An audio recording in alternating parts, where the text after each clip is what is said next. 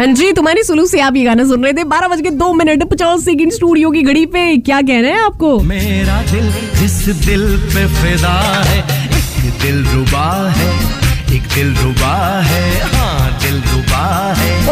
Let's plan then चार कदम बस चार कदम। चल दो ना साथ मेरे।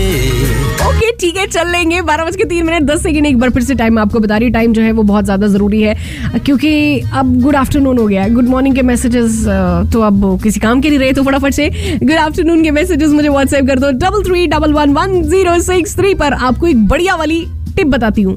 Health and beauty. Secrets with Simran.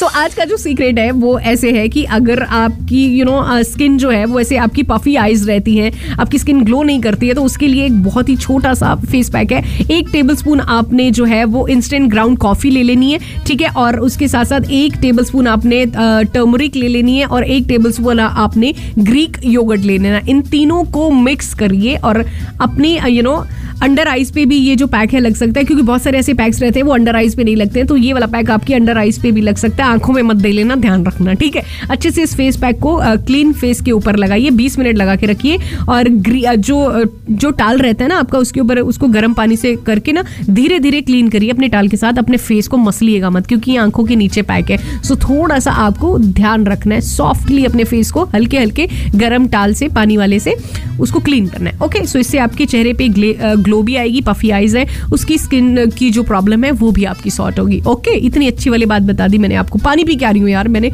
सुबह से आज फिर से एक बार पानी पिया मैं क्या कर रही हूँ यार? आप भी पानी पियो। जियो बिंदास। लाइफ मस्त है यार।